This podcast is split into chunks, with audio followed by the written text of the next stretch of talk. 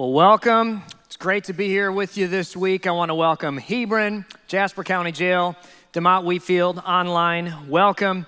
And uh, man, it's good to be here with you this week. And it was great to have communion together last week and to have John Graham bring a great message. He did such a good job and is doing such a good job with our youth ministry, our next gen ministry here. I'm so grateful for him and his wife Kylie stepping into that program and doing an awesome job with it. I also want to say thanks to our student leaders. And you guys are just, if you have a student leader, I mean, you're doing so good standing in the gap saying, hey, youth directors come and go, pastors come and go, but a church is for the generations. And for you guys to say, hey, it's not about us, not about our feelings, it's about the gospel of Jesus Christ and worshiping Him in all things. I'm proud of you. And then also, I want to say thanks to our adult volunteers at Next Gen. I mean, there is no volunteer position that we have that is more demanding than being an adult volunteer at NextGen. And you guys just standing in the gap saying, We are going to make for a great transition. I am so thankful for you. Can we give them a big round of applause? Thank you guys so much at both locations for being so dedicated and bringing it. I hope that you enjoy a little bit of a slower pace this summer, but thank you guys so much. We're so grateful for you. And, uh, you know, last weekend I loved getting to be at our Hebron campus, helping lead communion up there. And, uh, man, what a special campus that place is. Just to think that God put such a thriving church in one of the most de church communities in the Midwest. And I love that our church, instead of looking at a world saying, oh man, like what's happening, we were like, hey, let's be missional. Let's do this. Let's roar at this. And uh, I'm so grateful for you guys, Hebron. It was such a life giving experience to get to worship with you guys. And uh, our church, um, a few weeks ago, I asked you guys to give a gift to Ukraine. And uh, we didn't, we didn't, you know, put a big ask behind it or anything. I just said, hey, we want to give a gift to Ukraine. And we did it through kids ministry, through Next Gen, and through adults. And uh, just because of that one simple little ask, we were able to give $23,000 to Ukraine, and that's really cool. I'm grateful for you guys, and uh, I think it's pretty cool that uh, Christians are the most generous people in the world, as a matter of statistical fact. And uh, that's pretty neat that our church gets to um, practice that and give to people we don't even know and haven't met, but we're praying for. And I'm excited to be back in this series, Seven Habits to Become the Best Version of Yourself. We are on the fifth habit after doing the habit of wisdom, the habit of peacemaking, the habit of satisfaction, and the habit of mission. Two weeks ago, we did grace and truth. Remember mission? But this week, I've got a really important habit to talk about. Before I reveal what that is, though, I'd like to start with a story. Now, every year I paint a huge deck at my mom and dad's lake house, and it's kind of like my rent. You know what I mean? Like I get to keep my boat there, but I paint the deck. My dad likes to sit and supervise, which is really helpful. I get it; he's earned it. Sit in a chair and watch me do it. But um, no, he does help some. You know, like a little bit. But anyway, um, we use uh, latex solid stain, which is supposed to last for years. It does not last for years. It lasts for one year, probably because of the quality of the craftsmanship, let's be honest.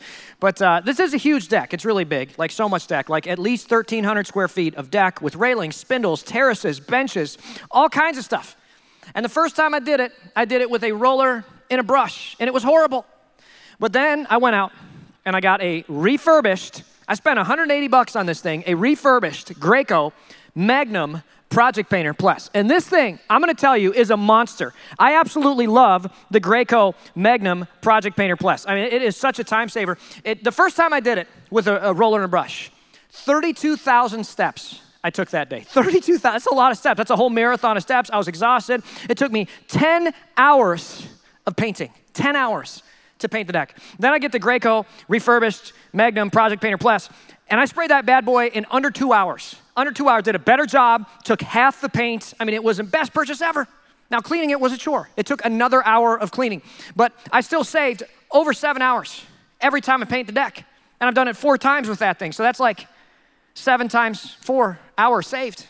Look, I'm not a mathematician. I know some of you make generalizations about me. I don't know. I don't have an abacus here. I can't do it without that. Now, the real drawback to the Graco Magnum Project Painter Plus is uh, that it's super complicated to get going, and uh, it's, it's just, it's, you gotta do like a chicken dance to get the thing primed. And I mean, it only has five possible controls on it. It has the spray trigger, the nozzle, the on off button, the prime, and the power dial. That's it. But you need the instructions to make the thing work, which is a problem because last time I painted, I lost the instructions in a rainstorm. Don't have them anymore.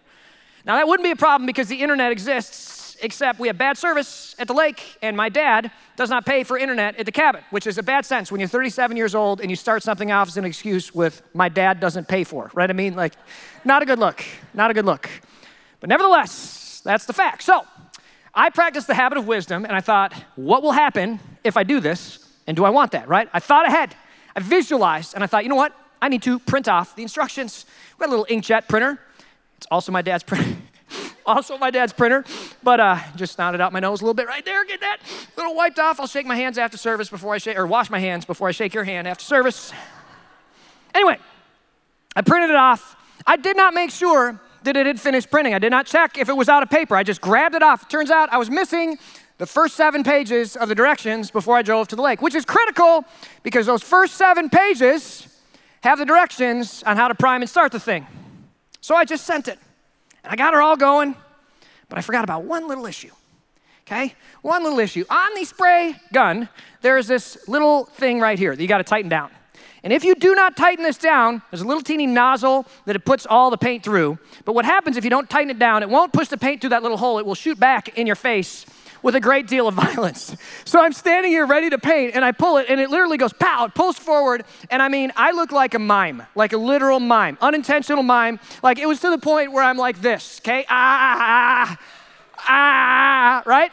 Thank God I had these giant sunglasses on that my son bought for me. But I pulled the trigger three times like a complete moron. Just pow, oh, pow, oh, pow, oh, like that. You know the Three Stooges when you get a pie in your face, like whatever. That's that's what it was like. Now, my dad was just laughing super hard. Said, "That's great, enjoy it." But uh, I thought I could. I thought I could do it without the instructions. I couldn't. Also, side issue. I had to go to a wake after this right? So I was like, what am I, what am I going to do? I'm literally covered in paint. This is ridiculous. But my dad always tells me to read the instructions. John, in life, just read the instructions. And I thought, well, I can just figure it out. When I got this paint sprayer, all of the reviews, and I mean all of the reviews, said make sure that you read the instructions. And I didn't follow the instructions. I thought I knew it well enough. Turns out I did not know it well enough. And I was standing on the end of my dock, covered in paint and kind of miserable. Why is reading the instructions important? Three reasons. Number one, it saves time. Number two, it prevents you from breaking things and hurting people, namely myself. And it makes for a better experience. It does. And here's my big thought when it comes to complex things in life, instructions really matter. They make your life better, they save time, and they save pain. And today, the habit that I really want to talk about is the habit of reading the instructions. A paint sprayer has a 30 page manual. I brought it in. This is, this is it. This is actually 23 pages. It's missing the first seven because of reasons I've explained. Has a 30 page manual for five buttons. Here's another thought. This is a big deal. I want you to get this. Life is far more complex than a paint sprayer. The consequences are higher in life as well. And if I need an instruction manual to get a paint sprayer going, then I definitely need an instruction manual for life. Now, good thing God gives us an instruction manual for life. It's called the Bible. It's the most influential book in human history. It's 66 small letters and books bound into one large collection.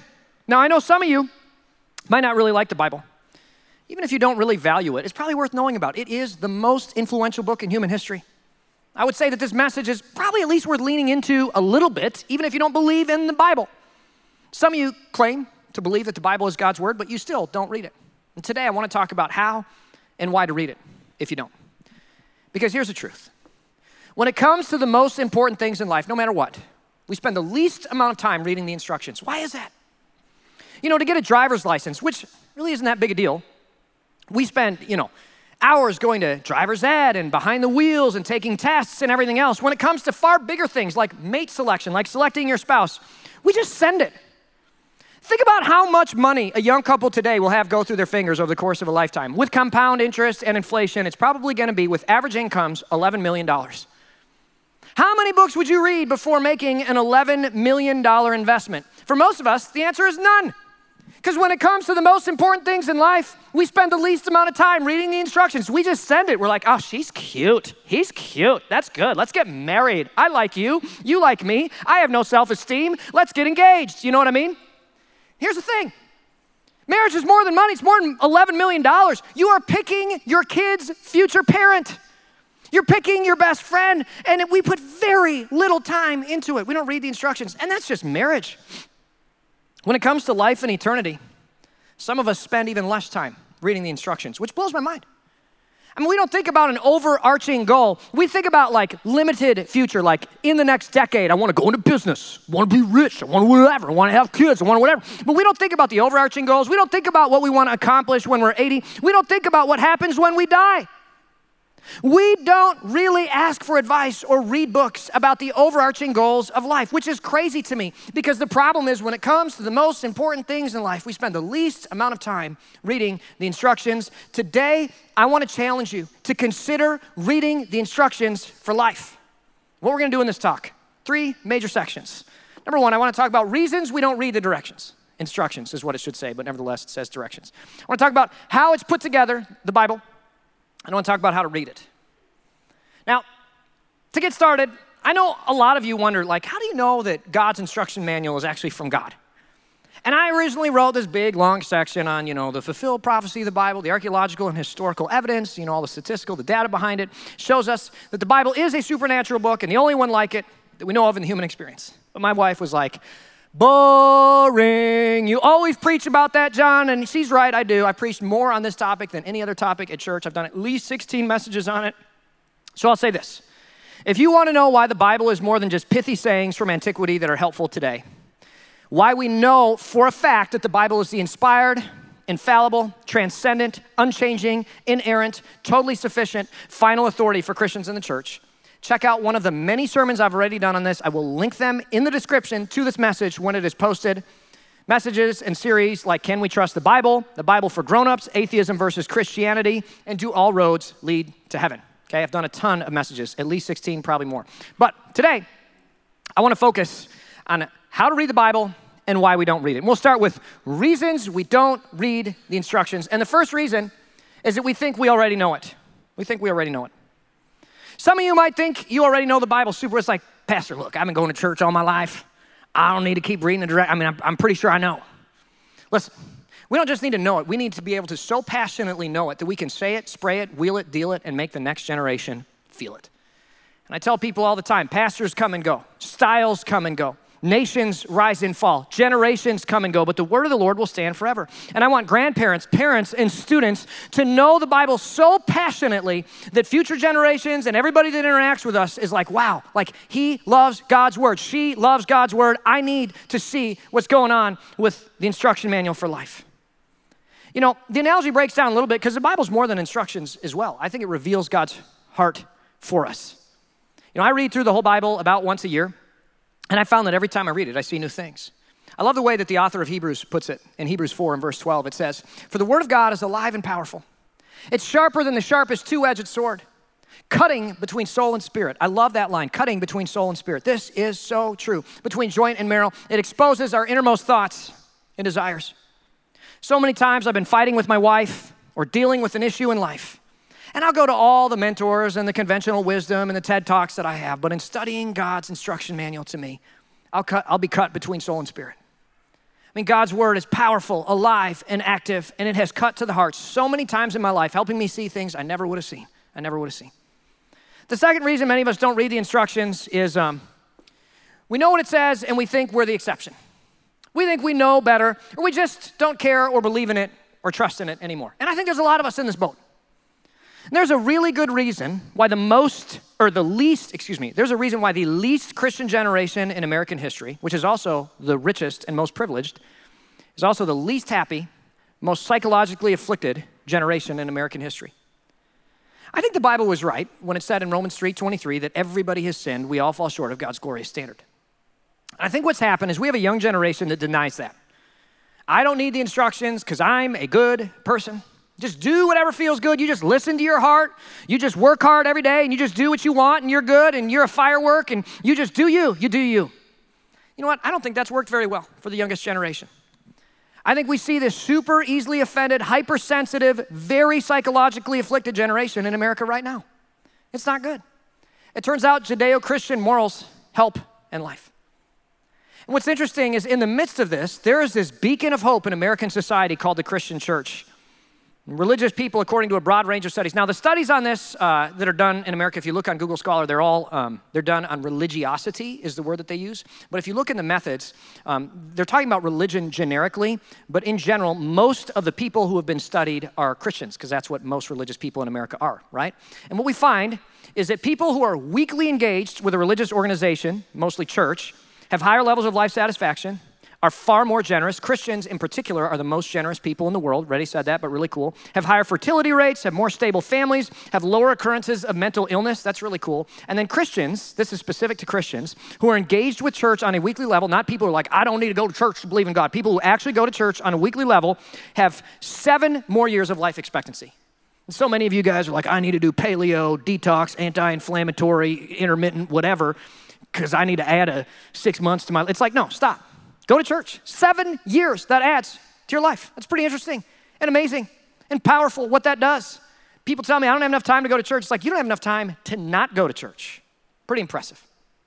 In the end, I know a lot of you are raised in church and are rebelling or you have rebelled for a time.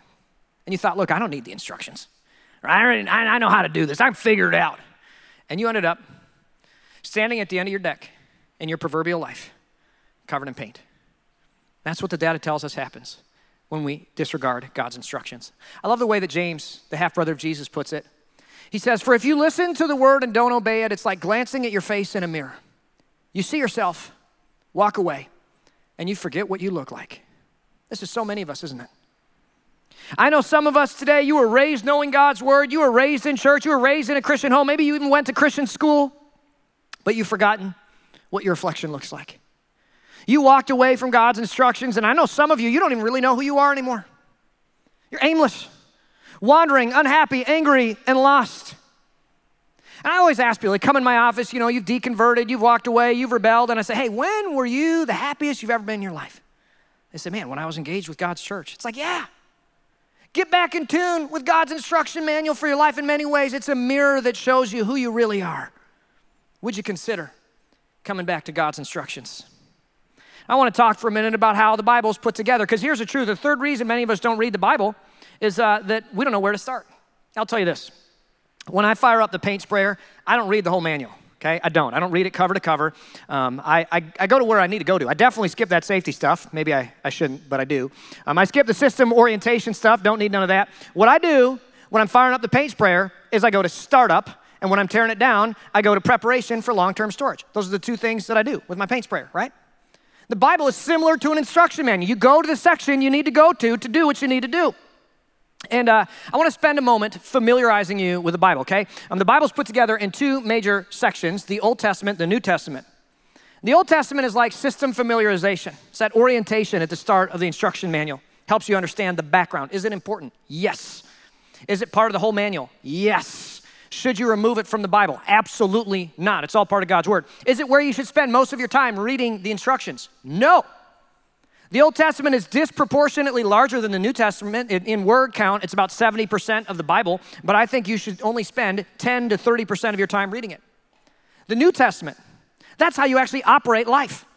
It's where you'll spend most of your time when you're studying God's instruction manual.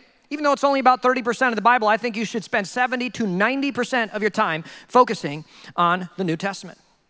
Now, I want to spend a second familiarizing you with the New Testament in the Bible. It is, of the 66 books of the Bible, the last 27 books. And it's split into about four sections, depending on how you split it. But the first section is called the section of Gospels. Matthew, Mark, Luke, and John are all biographies of Jesus' life. Okay, so if you're reading the books of the New Testament, you're like, these are all the same. Well, they are very similar. Each one is a different biography of Jesus' life. The first three, Matthew, Mark, and Luke, are all super similar. They're called the Synoptic Gospels. They're all written um, for slightly different audiences. Matthew is written for Jews.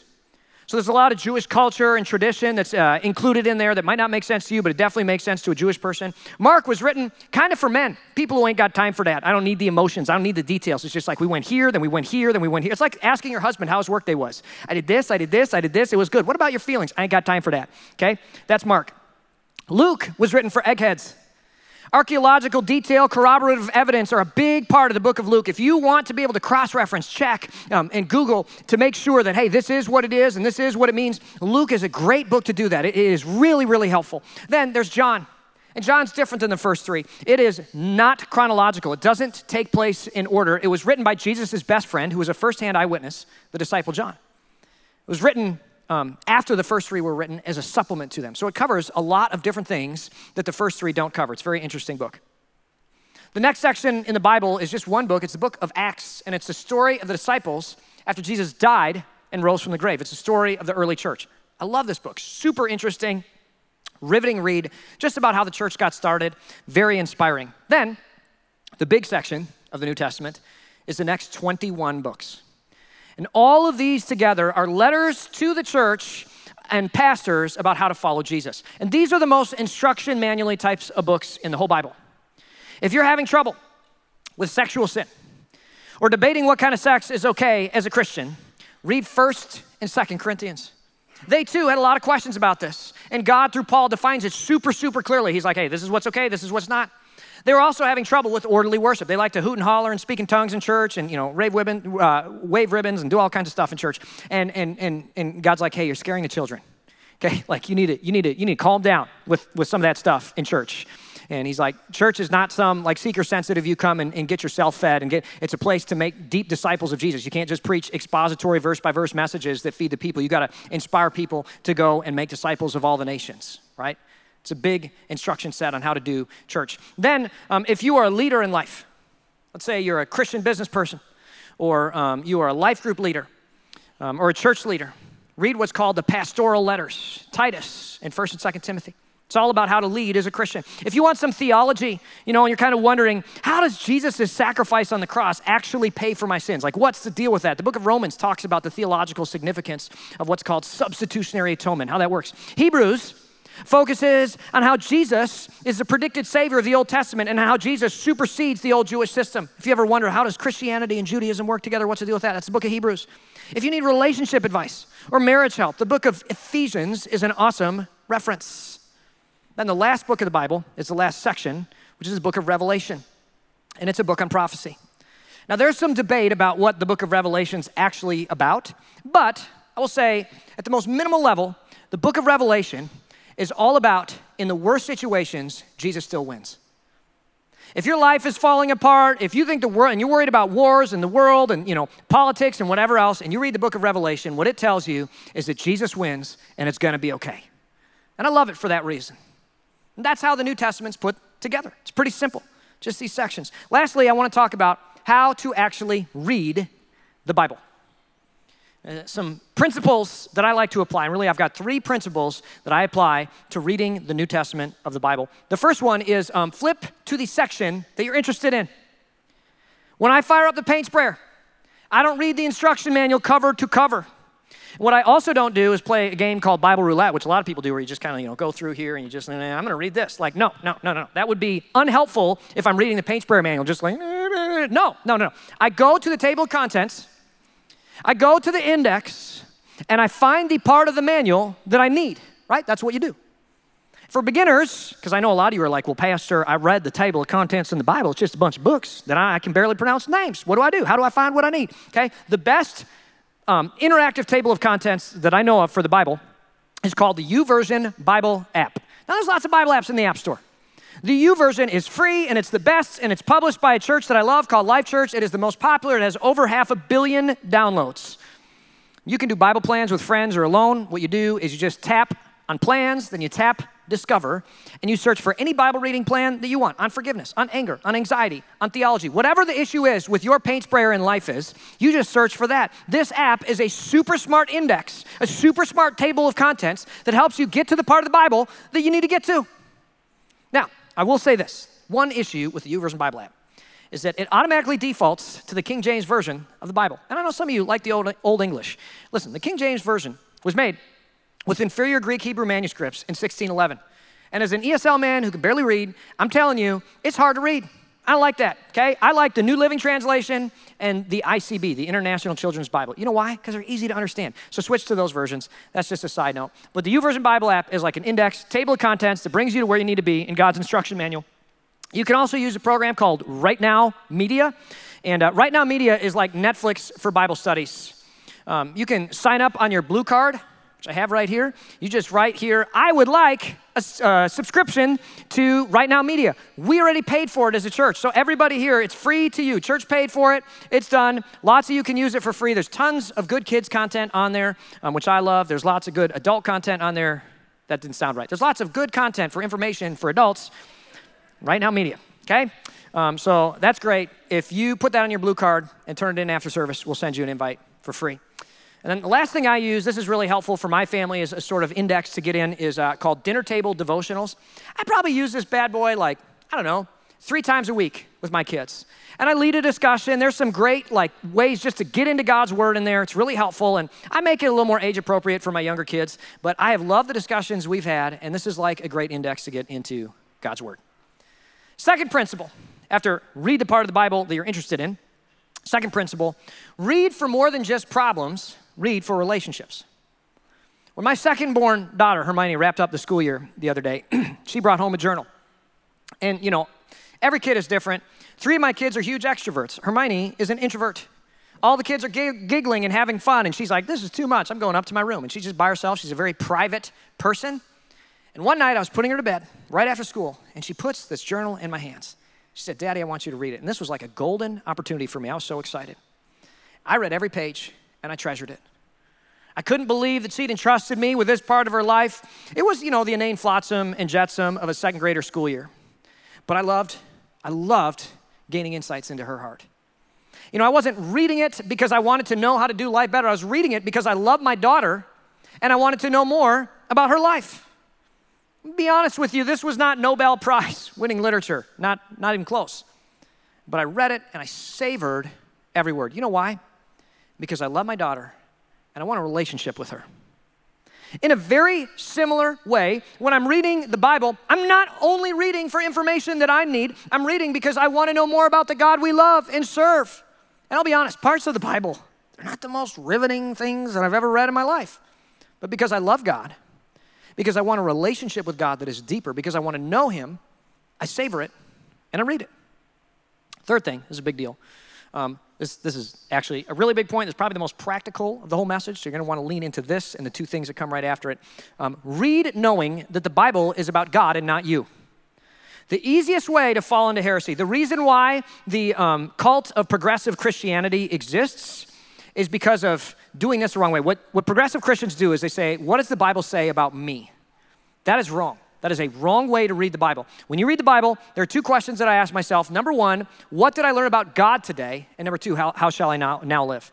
Because the Bible is not a book that, that's about me, it is about God, right? I'm getting to know who God is as I read the Bible. Hermione's journal wasn't about me, it was about her. And as I read it, I was learning about her. When you read the Bible, understand that, like, this isn't about you, it's about God revealing Himself to you. You ask, what does this say about God today, and how shall I now live? These two questions guide my Bible reading.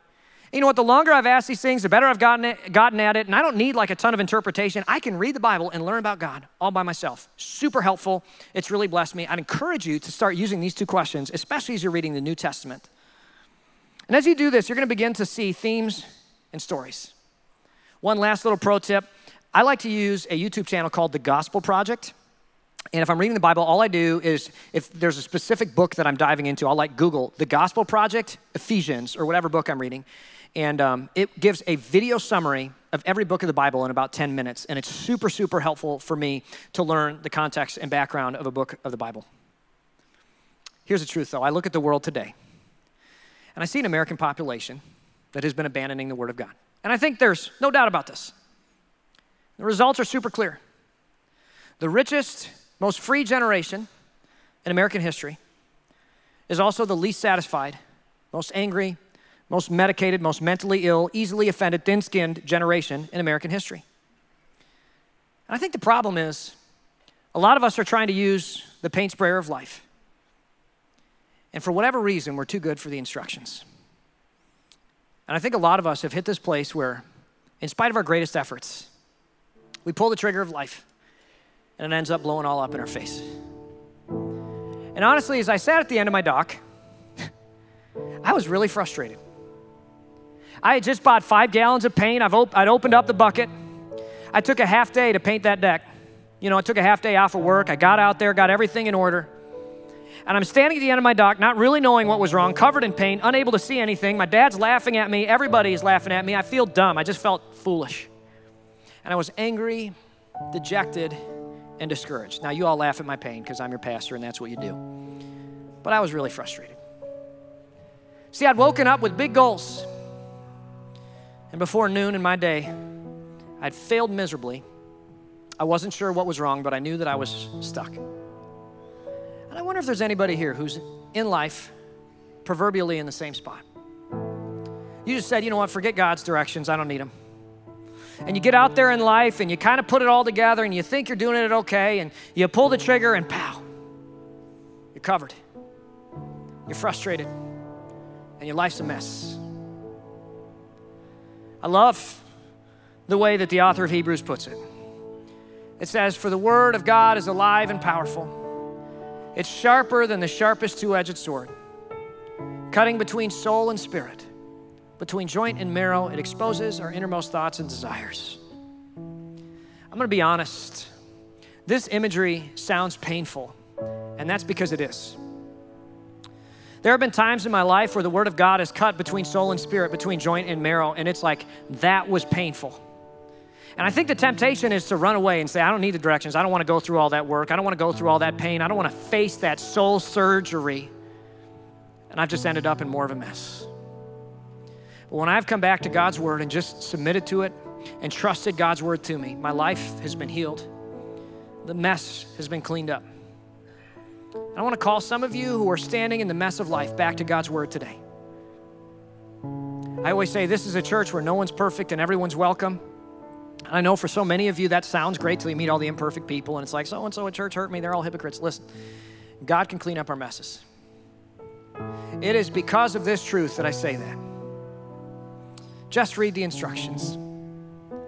For some of you, I challenge you to give your kids and grandkids the inspiration to trust God's word through your passionate example. Lean into it, lead your family in it. For others of you, especially even if you're not a Christian or you're a wandering Christian, the Word of God is the most transformational book in human history. As a matter of historical fact, it gave women a voice. It made child sex abuse a not okay thing. It gave us hospitals, orphanages, and the scientific method. As a matter of historical fact, all those things, it has done more good for humanity measurably than any other writing by a long shot. I don't know where you're at in life, but this week I want to challenge you to read the instructions. Read the instructions for life. On your blue card, normally there is a QR code that leads to discussion questions. This week it still says discussion questions, but that is inaccurate. This week, if you go and do that QR code, it will lead you to a link to download the YouVersion Bible app. And my simple challenge is this I want you to read the instructions for one week. Do one Bible plan. One Bible plan. You can do it with your friends.